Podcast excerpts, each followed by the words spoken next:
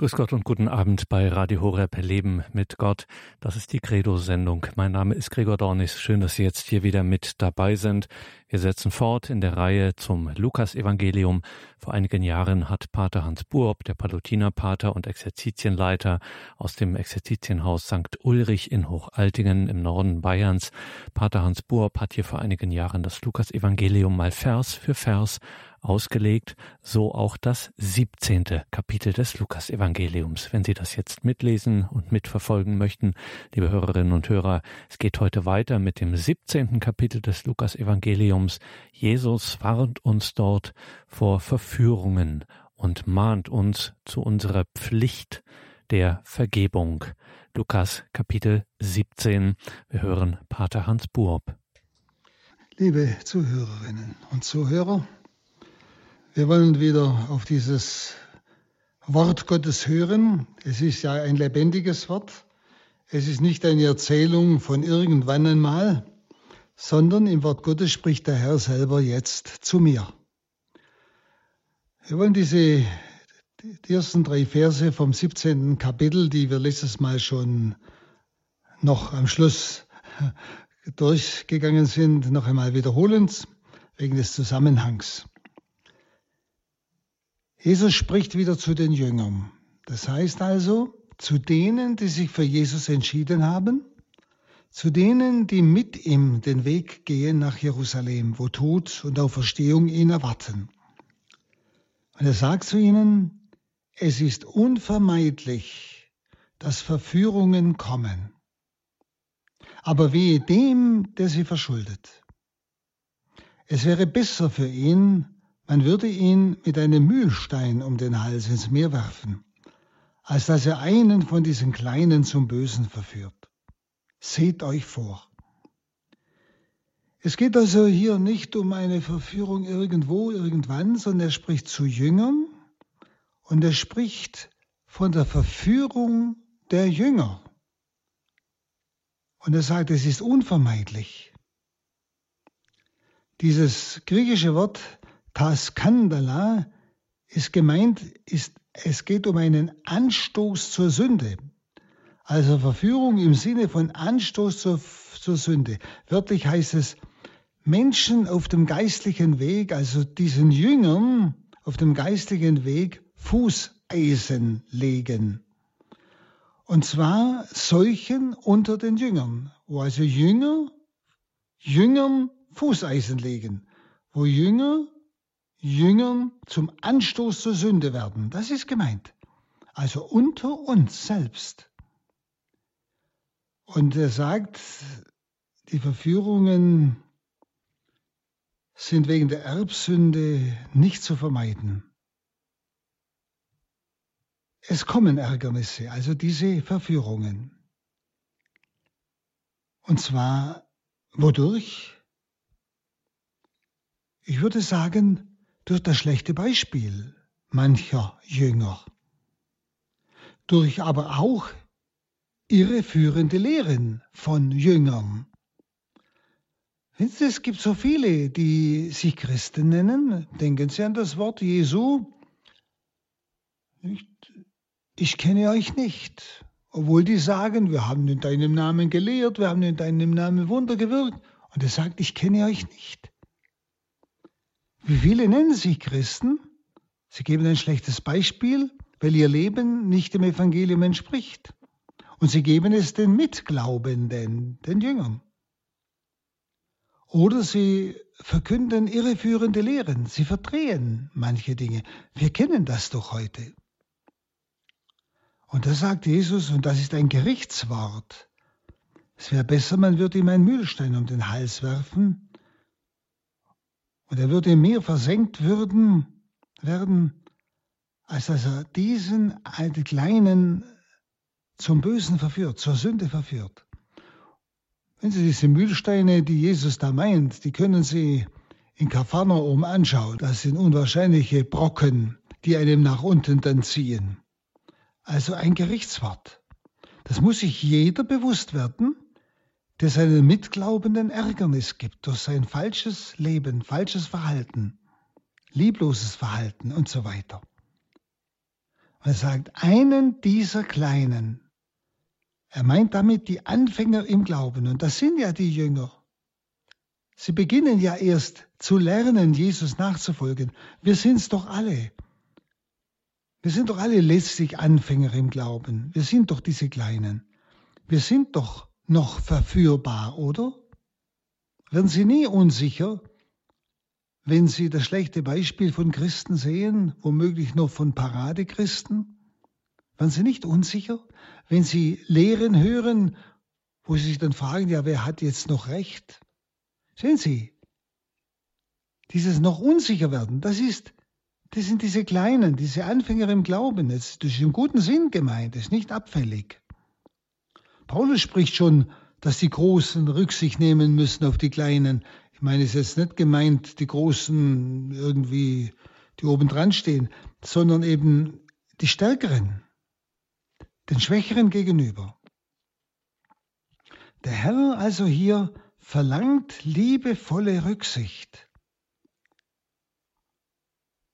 Denn er sieht bereits voraus, wie in Zukunft die Anfänge seiner Saat verdorben wird die Anfänge seiner Saat, eben in den Jüngern, in die er diese Saat des Wortes Gottes gelegt hat. Er sieht es voraus. Wissen Sie, nicht erst heute gibt es Irrlehren, die hat es schon gegeben zu Zeiten der Apostel. Johannes wehrt sich dagegen, Paulus wehrt sich dagegen. Ja? Deshalb wichtiger als Erkenntnis ist die Liebe. Zu viele kommen auf Irrwege, weil sie alles erkennen wollen, bevor sie lieben. Erst wenn ich Gott liebe, eröffnet er sich mir und ich erkenne ihn. Die Liebe ist das Organ, mit dem ich Gott, das Du erkenne. Das Gegenteil von dieser Liebe ist eigentlich Ärgernis geben, nicht? Und dann heißt es weiter in 3b, wenn dein Bruder sündigt, weise ihn zurecht. Also wenn er so ein Ärgernis gibt. Und wenn er sich ändert, vergib ihm. Und wenn er sich siebenmal am Tage gegen dich versündigt, sieben ist die Vollzahl, also sehr oft, und siebenmal wieder zu dir kommt und sagt, ich will mich ändern, so sollst du ihm vergeben. Das ist wieder Wort Jesu, da komme ich nicht drum herum. Und wie schnell sagen wir, jetzt habe ich dem schon so oft vergeben, nicht, der meint es ja gar nicht ernst, dem vergebe ich nicht mehr und so ähnlich. Also, Jesus sagt, wir sollen nicht nur lassen, denn Liebe ist tun. Liebe ist nicht einfach nur lassen, ich lasse den es laufen, sondern das Tun, das Tun der Vergebung. Ich muss dem versagenden Jünger, dem versagenden Mitchristen helfen, umzukehren. Jesus macht hier sehr deutlich, dass wir nicht berufen sind, uns auf den Richterstuhl zu setzen und den sündigen Mitchristen zu richten, womöglich noch hinter dem Rücken des anderen, sondern wir sollen direkt ihn ansprechen. Weise ihn zurecht. Das ist direkt. Zurechtweisung aber in Langmut und Liebe. Jesus will also sagen, wir dürfen das Versagen des glaubenden Mitbruders also einer, der mit mir auf dem Weg zu Christus ist. Das spricht ja zu Jüngern. Ich darf seine Sünden nicht dulden und dazu schweigen. Ich darf keine falsche Schonung anlegen, aber auch nicht über ihn richten, sondern in Liebe ihm ins Gesicht sagen. Das heißt also persönlich. Also siebenmal heißt, ich soll Sieben ist die Vollzahl. Ja? Ich soll dauernde Bereitschaft haben, diesem Mitmenschen, Mitchristen, der immer wieder versagt, mir zum Ärgernis wird, zum Ärgernis meines Glaubens und so weiter, vielleicht mich selber sogar verletzt, ich soll die dauernde Bereitschaft zur Versöhnung haben. Brüder und Schwestern, das ist gar nicht so einfach.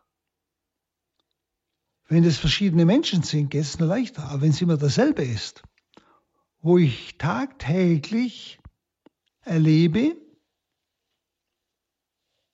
wie er sich ja, an mir versündigt, der mir Ärgernis gibt oder auch irgendwas gegen mich unternimmt oder tut oder redet.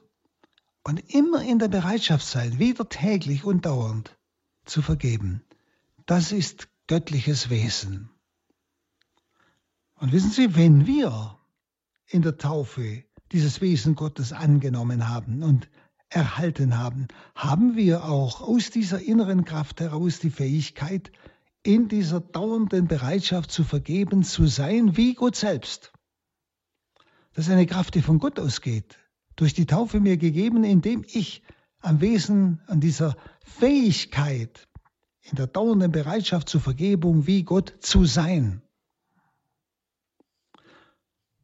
Also das sind ein paar kleine Sätzchen, aber mit einem Inhalt, der mich massiv fordert und herausfordert. Und Brüder und Schwestern, gehen Sie diesen Weg. Sie verlieren nichts, wenn Sie vergeben. Sie verlieren nichts, wenn Sie die Bereitschaft zur Vergebung haben. Sie verlieren nur, wenn Sie nicht vergeben.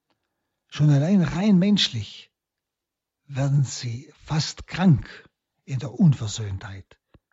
Sie belasten sich selber. Dann der Vers 5 und 6.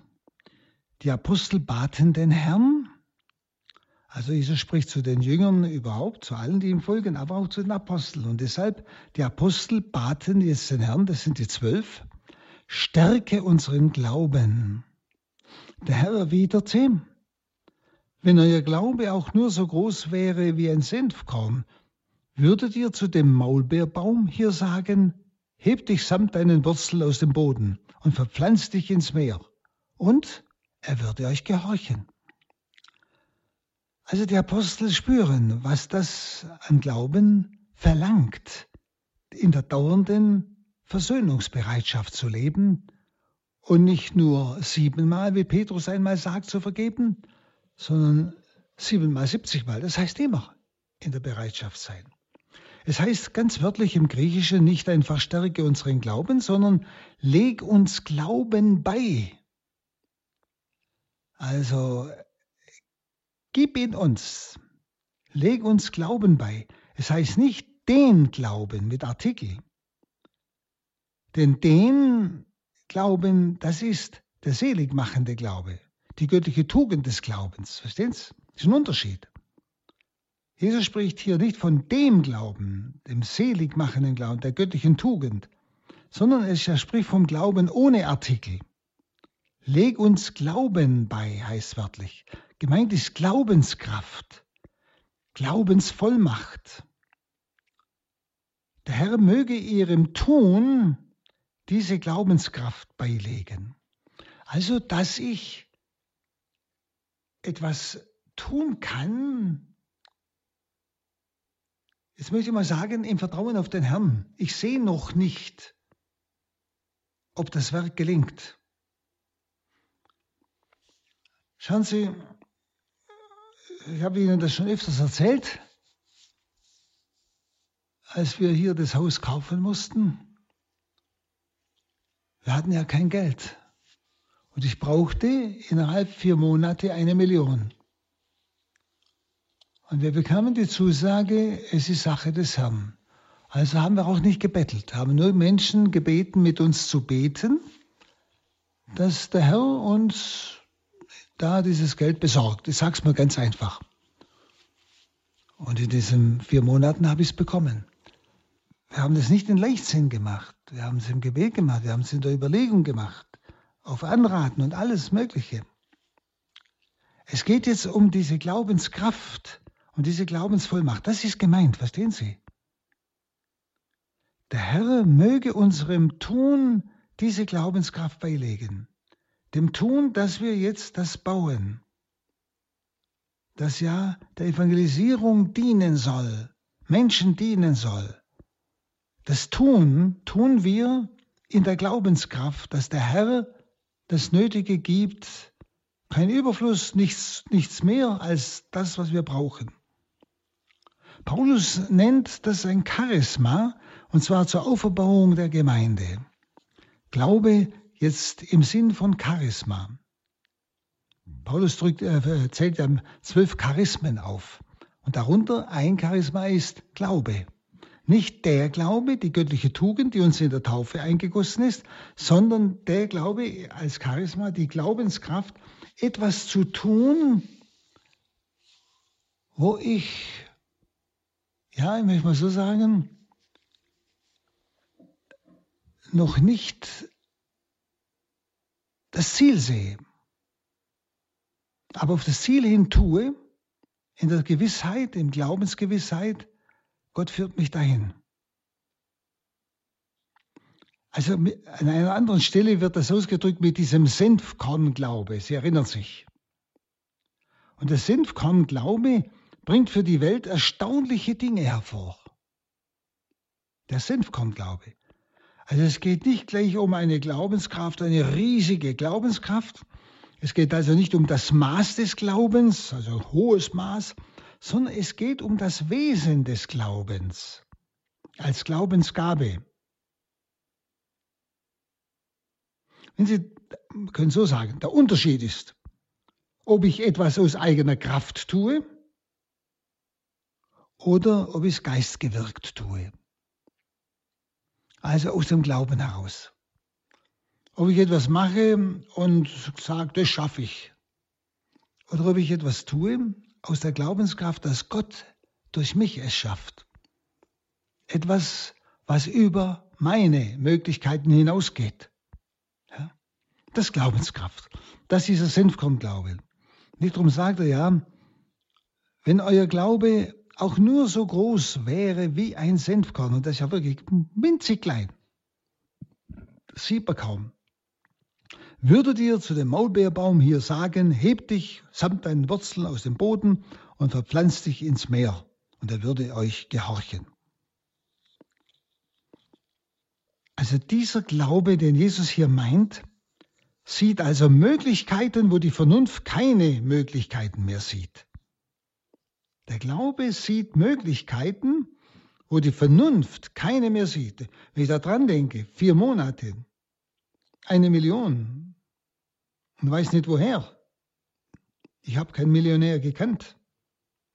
Wenn Sie, der Glaube sieht Möglichkeiten, wo die Vernunft keine Möglichkeiten mehr sieht. Also der Glaube fängt an, wo man mit dem, mit, ja, man könnte sagen, mit dem rechnet, was der Herr tut. Das ist gemeint. Dieser Glaube ist gemeint. Und von dem sagt oder bitten die Apostel, leg uns Glauben bei. Gib uns Glaubenskraft. Gib uns diesen Senfkorn-Glauben. Es geht also, wie gesagt, nicht um ein Maß des Glaubens, dass ich ein Übermaß von Glauben habe. Ich glaube, dass Gott das und das jetzt tut. Sondern, wenn der Glaube nur so klein ist wie ein Senfkorn, aber er drückt sich aus in meinem Tun. Ich gehe bereits auf dieses Ziel zu, auch wenn ich noch nicht weiß, ob ich es erreiche. Hm? Das ist gemeint. Dann lesen wir Vers 7 bis 10. Wenn einer von euch einen Sklaven hat, der pflügt oder das Vieh hütet, wird er etwa zu ihm, wenn er vom Feld kommt, sagen, nimm gleich Platz zum Essen wird er nicht vielmehr zu ihm sagen, mach mir etwas zu essen, gürte dich und bediene mich. Wenn ich gegessen und getrunken habe, kannst auch du essen und trinken. Bedankt er sich etwa bei dem Sklaven, weil er es getan hat, was ihm befohlen wurde. So soll es auch bei euch sein. Wenn ihr alles getan habt, was euch befohlen wurde, sollt ihr sagen, wir sind unnützige Sklaven. Wir haben nur unsere Schuldigkeit getan. Also Jesus spricht jetzt äh, von uns, seinen Jüngern. Was für eine Grundhaltung das Vorausgehende eigentlich verlangt. Welche Grundhaltung brauche ich, um in einer ständigen Vergebungsbereitschaft zu sein? Welche Grundhaltung brauche ich, um mich zu riskieren in diesem Senfkorn-Glauben? Also etwas anzufangen, das praktisch über meine Vernunft hinausgeht. Schauen wir jetzt einmal auf dieses Gleichnis. Es offenbart eigentlich eine große pädagogische Weisheit Jesu, mit der er seine Jünger behandelt. Mit dem vorausgehenden Bild vom Maulbeerfeigenbaum, nicht, den wir durch den Glauben versetzen können, zeigte Jesus den Jüngern, dass es nicht auf, wie ich schon sagte, den starken Glauben ankommt, sondern auf das innere Wesen des Glaubens. Innere Wesen heißt, er kann noch so klein sein, aber ich tue etwas im Glauben, dass Gott mich führt und zum Ziel bringt. Und mit dem kleinsten Fünkchen des Glaubens können wir also das sonst Unmögliche leisten. Und Jesus macht jetzt mit dem Gleichnis, das er von dem Sklaven jetzt bringt, den Jüngern klar, dass ein solcher Glaube nicht das Verdienst des Menschen ist. Ist kein Verdienst, ist Geschenk. Denn ein Sklave war von seinem Herrn völlig abhängig. Ein Sklave hatte kein Eigentum. In allem, was er tat, das gehörte dem Herrn, denn er selber gehörte dem Herrn. Er war sein Eigentum. In blindem Gehorsam musste er praktisch seine Befehle ausführen, die Befehle seines Herrn. Der leibeigene Sklave hatte ja für seine Arbeit eigentlich nur Anspruch auf Essen und Trinken, eben um schaffen zu können. Bemerkenswert ist, dass der Dienst der Knechte Gottes in diesem Gleichnis unter dem Bild des Ackerbaus und der Hirtenarbeit dargestellt ist. Das heißt ja, wenn einer von euch einen Sklaven hat, der pflügt oder das Vieh hütet. Ja? Also, der Dienst des Knechtes Gottes, es geht ja um die Jünger, es geht um die Knechte Gottes, die, das, es geht um das Vorausgehende. Dass dieser Dienst der Knechte Gottes eben in diesem Gleichnis unter dem Bild des Ackerbaus und der Hirtenarbeit dargestellt ist. Das heißt, die apostolische Arbeit wird hier in ihrer Schwere, Ackerbau, oder war ja alles, musste alles mit der Hand gemacht werden, und der leichteren Seite, das Viehhüten, angedeutet wird. Jeder Jünger soll treu und geduldig die Arbeit ausführen, die ihm auferlegt ist ohne sich mit anderen zu vergleichen. Und Jesus will einen bestimmten Gedanken vom dienenden Knecht veranschaulichen hier. Das heißt, wir sind entbehrliche Knechte, denn wir haben nur getan, was wir zu tun schuldig sind. Wir haben nichts darüber getan, nur was wir zu tun schuldig sind. Jesus sagt also nicht, dass wir wertlose Knechte sind. Es geht nicht um Wertlose. Denn er nennt uns ja schließlich auch Freunde an einer anderen Stelle. Sondern der Grundgedanke dieses Gleichnisses von dem Sklaven ist, jedes Berufen auf eigene Leistung wird verworfen. Der Sklave kann nicht sagen, ich habe das und das getan, ich will jetzt das und das und das dafür. Er hat kein Recht auf etwas, denn er hat nur seine Schuldigkeit getan als Sklave. Jesus will damit sagen, alles ist nur Gnade. Es ist nicht Frucht der Leistung des Menschen. Alles ist Gnade. Und das, was der Mensch leistet, sollte Ausdruck seiner Liebe sein. Äh, Sie erinnern sich, Petrus fragt ja auch mal, was wird uns zuteil? Wir haben das und das verlassen. Schauen Sie, an dieser Frage merken wir und sehen wir die Gefahr derer, die Christus folgen. Also die Gefahr, in der wir stehen, wenn wir Christus folgen. Herr, ich war jetzt immer so brav, ich war treu, ging in Kirch, habe deine Gebote gehalten, also ich erwarte schon einiges, so ungefähr, verstehen Sie? Und hören Sie mal in sich hinein, ob Sie ein Diener des Herrn sind im Sinn des Jüngers, der ihm folgt, so in diesem Sinn des Sklaven, der nur seine Schuldigkeit tut, und alles, was er bekommt, das Essen und Trinken, hat er nicht verdient, das kriegt er beschenkt. Das kriegt er geschenkt. Sie, wir sind in der Gefahr, nicht immer wieder mit Petrus zu fragen, was wird mir zuteil? Das sollten wir dem Herrn überlassen, womit er uns einmal überrascht. Jetzt schon im Leben und auch mal drüben. Wissen Sie, das sind so versteckte Ansprüche, sind wir doch ganz ehrlich, versteckte Ansprüche, die in unserem Herzen sind. Und zwar gerade, wenn man sich im Dienste Gottes eifrig müht, eifrig müht, dann hat man so ein Grundempfinden, ja, so ein, so ein versteckter Anspruch auf den Himmel, dass es mir hier auf Erden gut geht, oder? Stimmt's nicht? Schauen Sie, und genau das will Jesus mit diesem Bild vom Sklaven sagen. Ich habe keine Ansprüche zu haben. Was ich tue, das ist mir aufgetragen.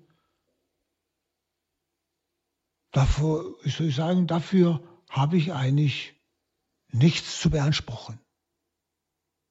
Es ist einfach meine Aufgabe. Ich würde sagen, Ausdruck meiner Liebe, sagen wir es mal so, bei Gott gegenüber.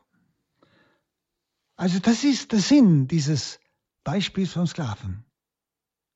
Nicht? Da will er uns aufmerksam machen. Bin ich so ganz Gott ergeben, dass ich alles für ihn tun will, aber ohne, dass ich dafür etwas haben will, ich lasse mich von ihm überraschen. Und versuchen Sie immer wieder, diese versteckten Ansprüche auf irgendeinen Lohn bei Gott in Ihrem Herzen zu entdecken. Denn damit hindern wir eigentlich Gott, uns zu beschenken. Denn wir dienen einem Herrn, der für mich sein Leben gegeben hat. Und der verdient es, dass auch ich für ihn lebe, ohne dass ich weiß ich was dafür haben will, sondern einfach als Ausdruck meiner Antwort und Liebe. Er hat uns zu seinem Eigentum erkauft, aber in voller Freiheit. Und unsere Antwort ist ein ihm dienen dürfen und nicht ihm dienen müssen.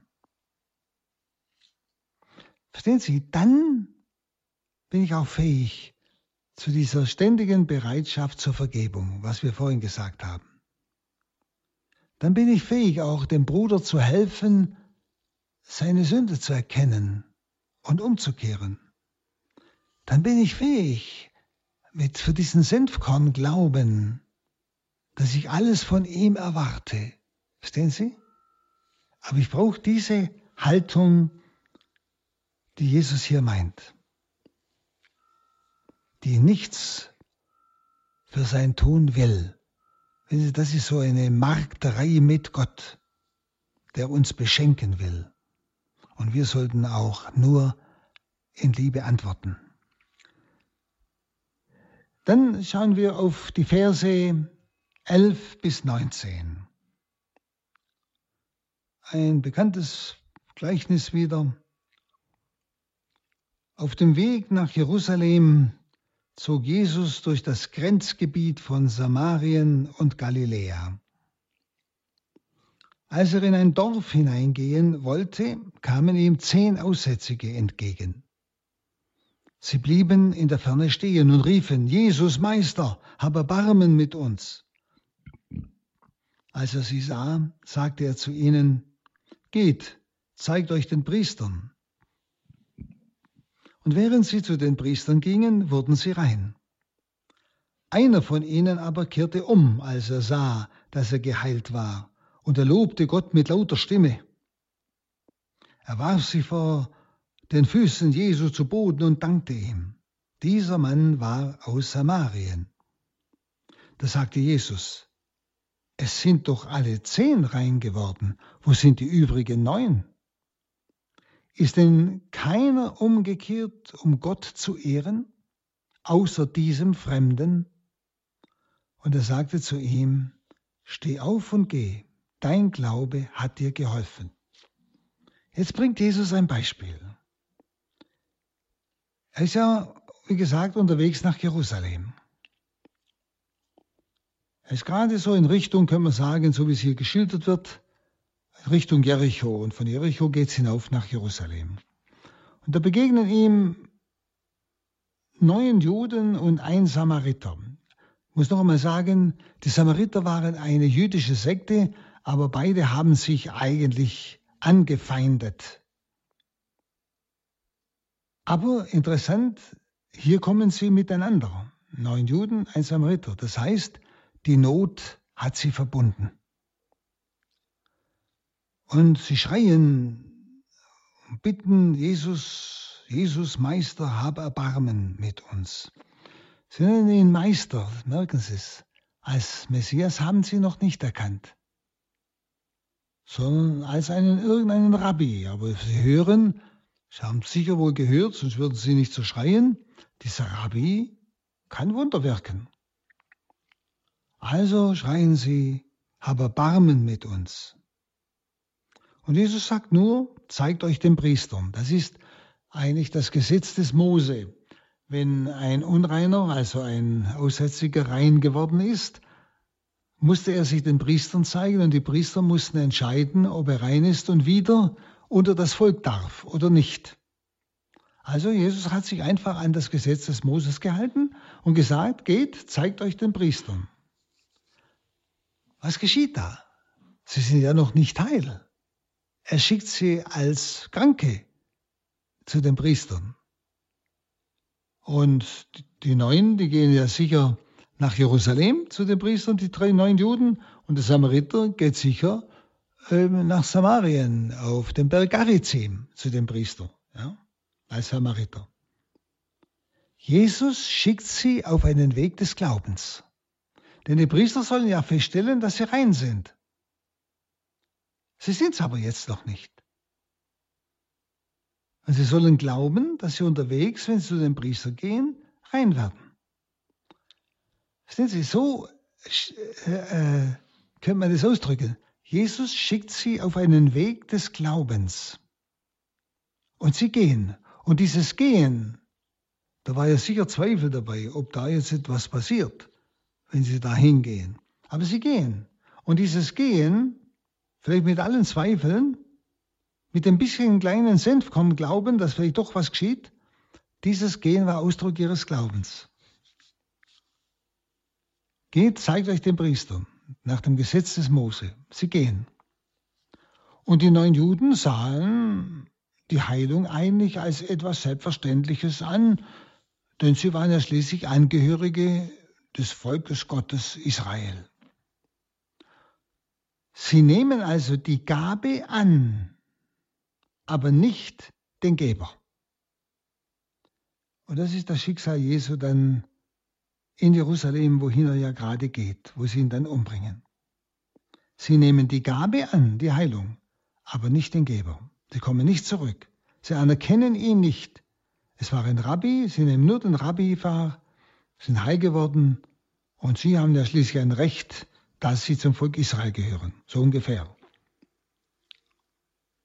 Der Samariter erlebt Heilung als Geschenk, nicht als ein Recht. Und er kehrt um. Sobald er heil ist, er geht nicht zu seinem Priester, er kehrt um. Und für Jesus ist das sehr schmerzlich, das spüren wir in dieser Aussage, sind nicht alle übrigen Neuen auch heil geworden? Keines umgekehrt, außer diesem Fremden, da merken Sie, Fremden, der Samariter, der Ausgestoßene. Für Jesus ist es schmerzlich. dass der einzige Dankbare kein Jude war, keiner aus seinem Volk. Die kamen nicht. Wissen Sie, der Messias ist da, aber sein Volk ignoriert ihn, verneint ihn. Sein Volk nimmt zwar die Gaben an, aber nicht ihn, anerkennt ihn nicht als Messias, anerkennt nicht das Zeichen, das auf Gott hinweist, auf seine Gottheit.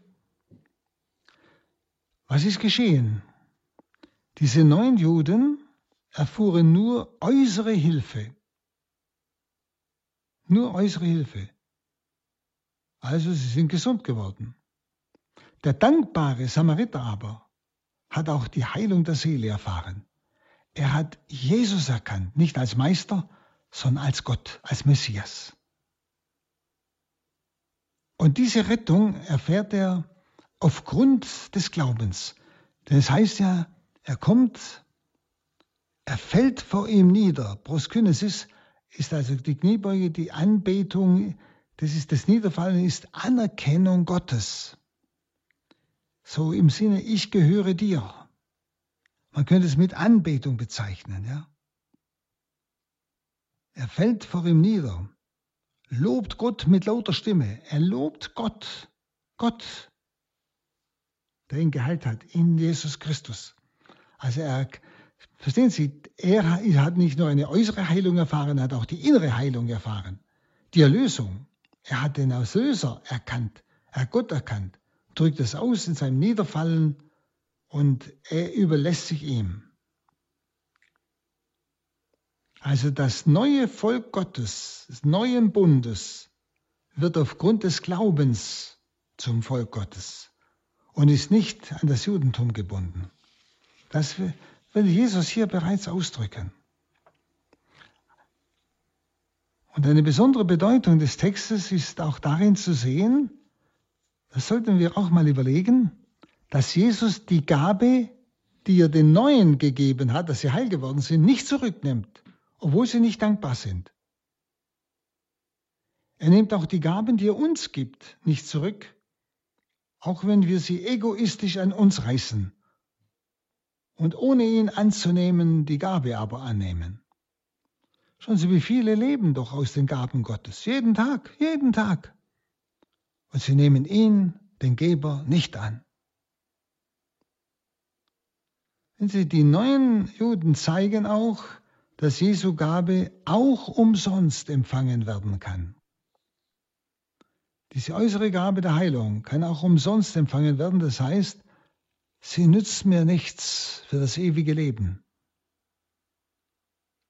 Also das Ganze zeigt oder weist auf die Verwerfung hin, die vor ihm selbst liegt, also vor Jesus liegt. Er wird ja in, Israel, äh, in Jerusalem dann, wenn er dort ankommt, verworfen, gekreuzigt. Hm?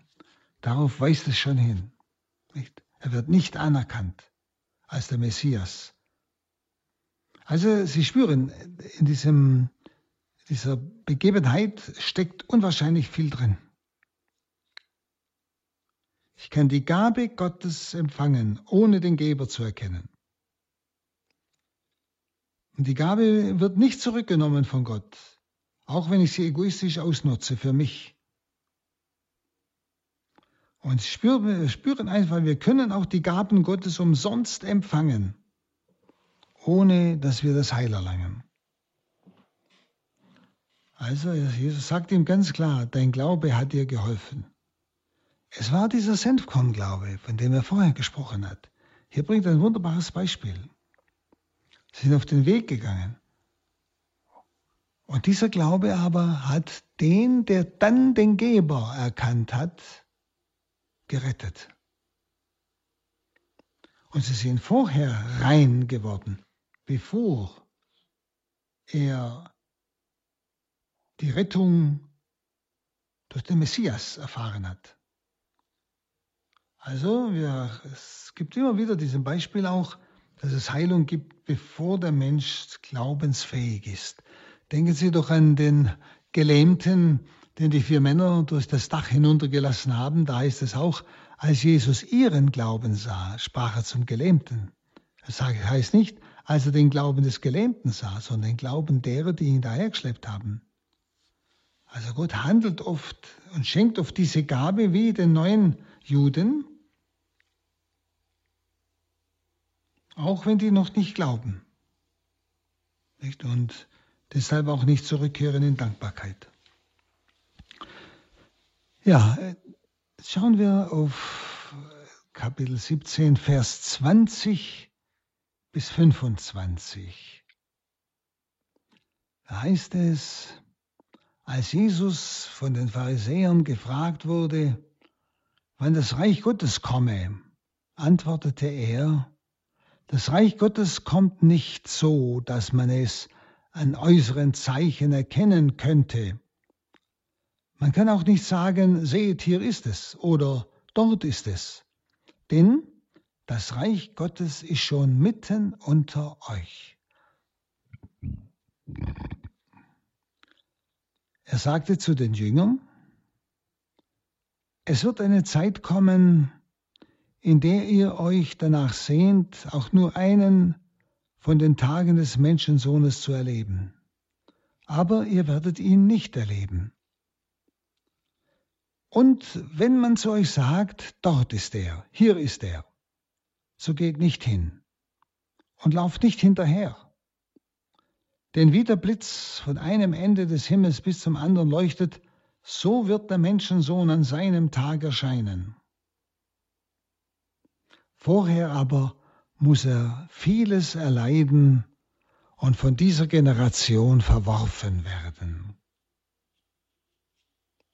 Also Jesus wird es von Pharisäern angefragt plötzlich. Aber antworten tut er nicht den Pharisäern, denn die glauben sowieso nichts. Die wollen ja durch ihre Fragen ihn bloß reinlegen. Er antwortet den Jüngern. Das haben Sie ja vorhin gemerkt. Als Jesus von den Pharisäern gefragt wurde, dann im Vers 22 heißt es, er sagte zu den Jüngern. Also die von Pharisäern gefragt, wann das Königreich Gottes kommt. Das ist mal die Frage, was ist denn das, das Königreich Gottes? Diese Basileia, tu teu. Das ist jenes Reich, das von Ewigkeit beim Vater ist. Es ist gleichsam so das Reich der Himmel, heißt es auch. Basileia ton uranon. Es also das Reich, das beim Vater ist. Himmel. Das aber durch Jesus jetzt in unsere, ja, von Gott getrennte Situation der Unerlöstheit hereinkommt und mit ihm kommt die ganze Atmosphäre, könnte man sagen, wenn man es bildhaft sieht, die ganze Wirklichkeit des Reiches Gottes zu uns. Und das Kennzeichen des Reiches Gottes ist die Liebe, so wie es das Wesen Gottes ist. Und so kommt jetzt diese Situation des Reiches Gottes zu uns. Diese göttliche Tugend der Liebe befähigt uns zu lieben, wie Gott liebt. Also das ist gemeint mit dem Reich Gottes. Das, was von, schon immer beim Vater war. Und diese Pharisäer meinten, es sei ja ein großartiges, äußerliches, plötzliches Ereignis, wenn dieses Reich Gottes kommt. Also Sie meinen natürlich, für Sie war das im Sinne des messianischen Reiches. Sie erwarten also ein unwahrscheinliches Ereignis, wo der Messias auftritt und sein Reich aufbaut, sein irdisches Reich. Sie wollten ja mit diesem Wann eigentlich wissen, an welchem Naturereignis man es eventuell feststellen könnte. Ne, Sie fragen ja, wann das Reich Gottes komme. Und er sagt, es kommt nicht so, dass man es in äußeren Zeichen erkennen könnte. Man kann nicht sagen, hier ist es oder dort ist es. Es ist schon mitten unter euch. Also es ist eine geistliche Wirklichkeit, die sie aber nicht erkannten. Sie wollten ein sichtbares messianisches Reich, eben diese Unterjochung der Römer abschütteln und wieder einen eigenen Gottesstaat aufbauen. Also mit dem Wann wollten sie wissen, an welchem Naturereignis, wie Jesus dann sagt, äußeres Zeichen, man feststellen könne. Jetzt bricht es an. Die irdische Vorstellung vom Messiasreich weist Jesus zurück. Die irdische Vorstellung vom Messiasreich. Also Vorstellung im Sinn von Konkretheit. Also ob das Messiasreich ein Staat wäre, verstehen Sie? Ein Staatsgefüge wäre. Als Reich.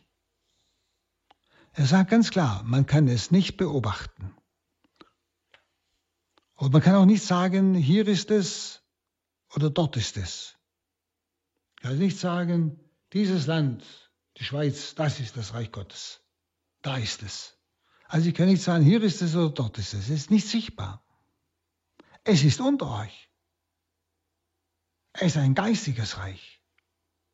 Es verändert die Menschen. Und lässt die Menschen teilhaben an einer Wirklichkeit, wo die Welt staunt. Wissen Sie, und das ist das Paradox des Christentums. Dass Christen in sich eine Kraft haben können, ja, ich möchte es mal so ausdrücken, eine Freude mitten im Leid. Dort, wo die Welt verzweifelt, kann der leidende Christ plötzlich in einer tiefen, tiefen inneren Freude sein. Eine innere göttliche Kraft, die menschlich nicht erklärbar ist. Es ist unter euch. Aber die Voraussetzung wäre, dass sie Jesus als den Gesandten vom Vater anerkennen. Sie, es verlangt also dieses Reich Gottes Glaube an die Person Jesu Christi. Nur so erfasse ich eigentlich den innerlich geistlichen Charakter des Reiches Gottes. Innerlich geistlichen Charakter des Reiches Gottes. Wenn Sie und durch das Warten der Pharisäer auf äußere Zeichen haben sie eigentlich die einzigartige Gegenwart des Herrn in ihrer Mitte verpasst. Sie erwarteten einen Messias, der sich ausweist. Alles, ich mal so ausdrücken. Der also, darum fragen Sie, wann kommt es, nicht? Woran kann man es erkennen? Nicht? Das ist Reich, also Sie glaubten, es muss äußerlich ein Reich sein, äußerlich sichtbar. Nicht? Also Sie warten praktisch auf ein äußeres Zeichen. Aber es ist in Jesus und durch Jesus in den Menschen, durch die Erlösung. Es ist schon unter uns. Aber sie erkennen es nicht, weil sie etwas Äußeres suchen. Wenn Sie äh, etwas Ähnliches, Ähnliches, ich denke, äh, kann, das kann man so sagen, ist, wenn ich in einer Notsituation bin, Leitsituation, wo ich dauernd nur, Gott bitte, Herr, mach mich gesund oder ändere das und so weiter. Wenn Sie, ich, ich gehe auf ein äußeres Zeichen hin, auf ein äußeres Sichtbares, Heilung zum Beispiel. Oder die Situation ändert sich zu Hause. Wenn Sie, also ich gehe auf etwas Äußeres hin und bin da total fixiert und bitte dauernd darum. Und merke deshalb nicht, nehme es gar nicht wahr, was in mir sich ereignet an Reich Gottes dass da plötzlich eigentlich in mir eine Kraft wäre, zu dem, was ich loshaben will, ein vollkommen freies Ja zu sagen. Ich übersehe das Reich Gottes in mir. Es kommt nicht durch, weil ich auf etwas Sichtbares, etwas Erfahrbares fixiert bin. Und das ist sehr oft der Fall. Überlegen Sie mal, wie oft Sie einfach Gott bitten, Herr, hilf mir doch und tu das und mach das. Sie sagen nie, Herr, dein Wille geschehe. Ich sage ja zu dem, was du vorhast. Aber ich bitte dich auch um das und das. Aber zuerst sage ich, ich bin einverstanden mit deinem Heilswillen. Ich sage ja zu dem, was du jetzt mit meiner Not vielleicht oder mit meinem Leid vorhast. Verstehen Sie?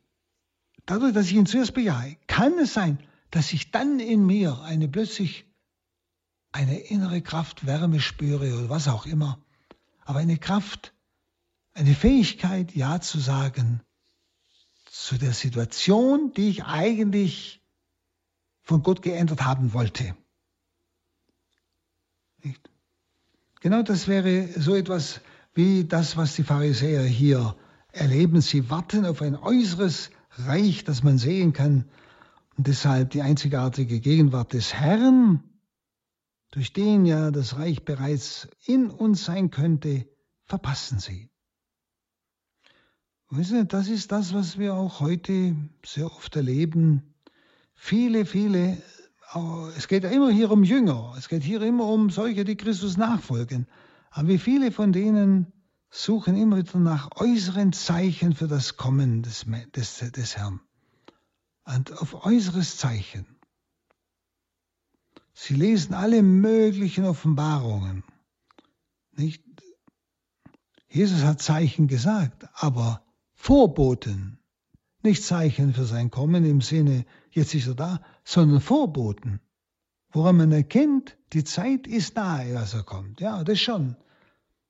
Aber manche suchen äußere Zeichen in diesem Sinne, sie wollen es berechnen können. Das aber oft sind diese Menschen gar nicht bereit, ihre Sünden zu bereuen. Das wäre viel wichtiger, um bereit zu sein. Dann kann er kommen, wann er will.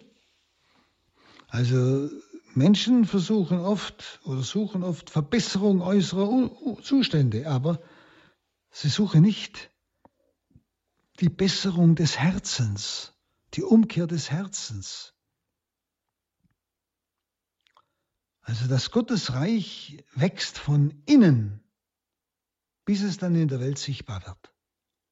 Es wächst von innen, im einzelnen Menschen, das was Erlösung ist. Und es wird immer stärker. Und das ist ja das, was wir erleben. Denken Sie an manche geistliche Gemeinschaften, die wirklich aus dem Glauben herauswachsen, die stark im Glauben sind. Die werden zum Bekenntnis. An denen kann man nicht mehr vorübergehen. Da wird etwas sichtbar, nämlich in ihrer Gemeinschaft, in ihrer Liebe zueinander, in ihrer Freude an Gott, in ihrer Begeisterung für Gott. Ja? Da wird etwas sichtbar. Also das Reich Gottes wächst von innen, bis es in der Welt sichtbar wird. Und Jesus spricht ja jetzt zu den Jüngern, nicht? Die Pharisäer haben gefragt, er hat gesagt, das Reich Gottes ist schon unter euch. Nicht? Brauche ich nicht auf Zeichen warten. Und jetzt spricht er zu den Jüngern, die ja ernsthaft dem Herrn folgen wollen. Und seine Jünger, sie haben ihn ja aufgenommen. Sie haben ja ziemlich alles verlassen und gehen ihm nach. Sie haben also ihre Existenz riskiert. Und das ist das, was uns, unsere Jüngerschaft ausmacht. Wir überliefern uns ganz Gott, wir geben ihm alles. Nicht? Wir verzichten auf Anhänglichkeit, auf Dinge, die für uns wichtiger sind als Gott. Also, die Jünger haben ihn aufgenommen. Und deshalb sagt er zu ihnen, er bleibt nicht bei ihnen. Denn sie gehen nach Jerusalem, wo er durch den Tod von ihnen getrennt wird und dann durch die Himmelfahrt. Er bleibt nicht bei ihnen. Deshalb, es werden Drangsale kommen, sagt er. Es wird eine Zeit kommen, in der ihr euch danach sehnt, auch nur einen von den Tagen des Menschensohnes zu erleben. Aber ihr werdet es nicht erleben. Also es werden Drangsale kommen. Sie sollen sich nicht wundern, wenn sie einen Tag des Menschensohnes ersehnen, aber nicht haben. Also, wenn sie verfolgt sind, in Drangsalen sind, wenn sie manchmal nichts mehr sehen. Es ist nicht ein Tag seines Erdenlebens also gemeint, sondern eben den Tag seiner Ankunft. Und zwar seine Ankunft in Herrlichkeit. Er will damit sagen, er sagt ihnen, die Trübsale werden die Sehnsucht nach seinem Kommen verstärken. Und wie oft höre ich das immer wieder? Manchmal sage ich selber, oh Herr, komm endlich. Wir kommen wirklich nicht mehr durch. Ja, dass manche aufgrund der Drangsale, all dessen, der Trübsale, die, die wir heute erleben, das soll man doch sagen, bei diesem großen Abfall vom Glauben. Wir kommen uns wirklich oft manchmal die Letzten vor, wo die noch überlegen, ja, bin ich wirklich noch auf dem richtigen Schiff? Wenn Sie, dass in uns die Sehnsucht wach wird, Herr, komm bald. Das ist gemeint. Ihr werdet einen Tag des Menschensohnes erleben wollen. Ihr sehnt euch danach. Und deshalb gibt es dann Gerüchte. Denn sie, wenn ich darauf warte, weil die Drangsale so schlimm sind, dass ich denke, Herr, jetzt komm bald. Wir werden ja nur noch verachtet. Also wirklich Sehnsucht, Herr, komm bald. Und deshalb gibt es dann leicht Gerüchte. Hier ist er, dort ist er. Wissen Sie, die Erwartung auf sein Kommen, eben in der Drangsal, wird missbraucht, sodass sich Verführer als Messias sie ausgeben. Und wie oft kommt das heute vor? Und zwar im wahrsten Sinn des Wortes. Also alles Mögliche gibt es heute. Wenn Sie, und gerade wenn man in der Drangsal so nach ihm sucht und ihn erwartet, ist man leicht verführbar. Das heißt, man lässt sich leicht dann durch falsche Messiasse anlocken. Und darauf macht Jesus aufmerksam. Passt auf. Also Jesus warnt vor den Lügengeistern, vor denen, die uns anlügen, den falschen Propheten. Und er sagt ganz klar, und wenn man zu euch sagt, dort ist der, hier ist der, so geht nicht hin, lauft nicht hinterher. Man wundert sich manchmal, wie Katholiken plötzlich solchen, also Rattenfängern von Hameln nachlaufen und den Herrn eigentlich verlieren. Denn er sagt, wie der Blitz vom einem Ende des Himmels bis zum anderen leuchtet, so wird der Menschensohn an seinem Tag erscheinen. Also sein Tag leuchtet so plötzlich auf wie der Blitz. Ein Blitz können Sie nicht vorbereiten im Sinne, dass Sie sagen, in fünf Minuten Blitz. Der Blitz kommt unerwartet. Der kommt plötzlich aus den Wolken und leuchtet am ganzen Himmel. Und so wird es mit der Ankunft des Menschensohnes sein. Es wird mittendrin sein, plötzlich, unerwartet. Es geht also bei den Pharisäern um eine andere Erscheinung des Herrn wie bei den Jüngern. Die wollen einen irdischen Messias, die Pharisäer. Die Jünger weist Jesus aber hin auf sein endgültiges Kommen. Aber vorher muss noch vieles leiden und von dieser Generation verworfen werden, heißt es. Also für den Glaubenden gilt bis zum Ende, Selig, die nichts sehen und doch glauben werden. Das heißt eigentlich wörtlich im Griechischen selig, die nicht gesehen haben damals.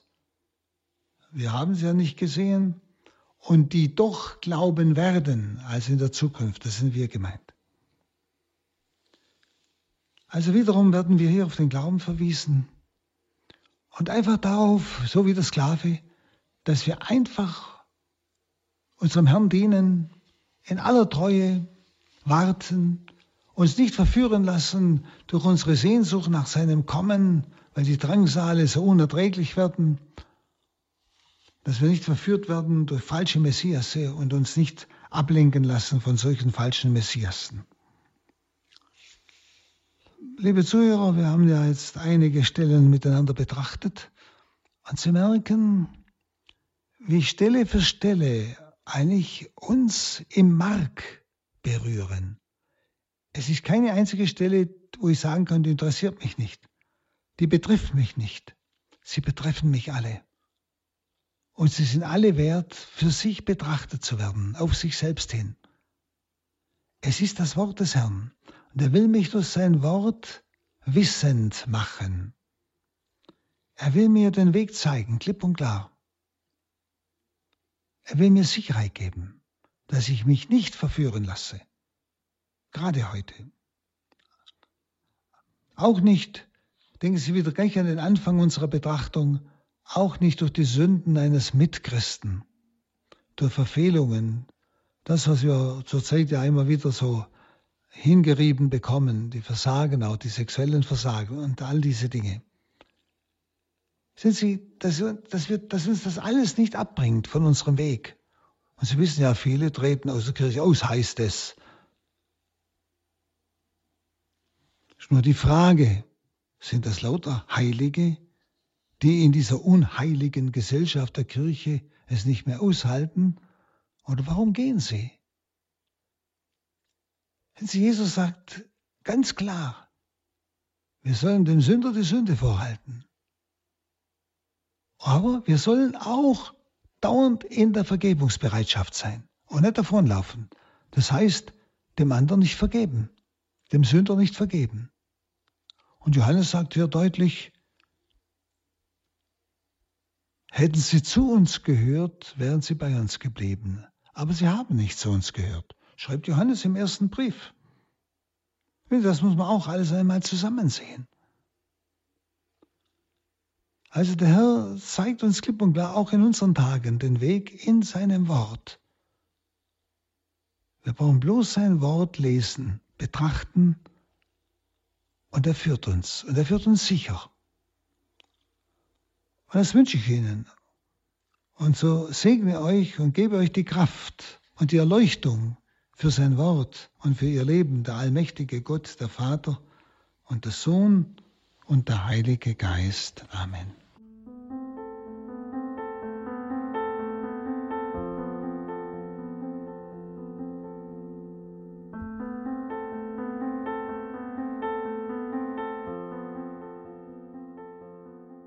In der heutigen Credo-Sendung hörten Sie wieder Palutinerpater Hans Buob aus dem Exerzitienhaus St. Ulrich in Hochaltingen im Norden Bayerns. Vor einigen Jahren hat Pater Hans Buob hier das Lukas-Evangelium Vers für Vers ausgelegt. Heute hörten Sie Auslegungen zum 17. Kapitel des Lukas-Evangeliums.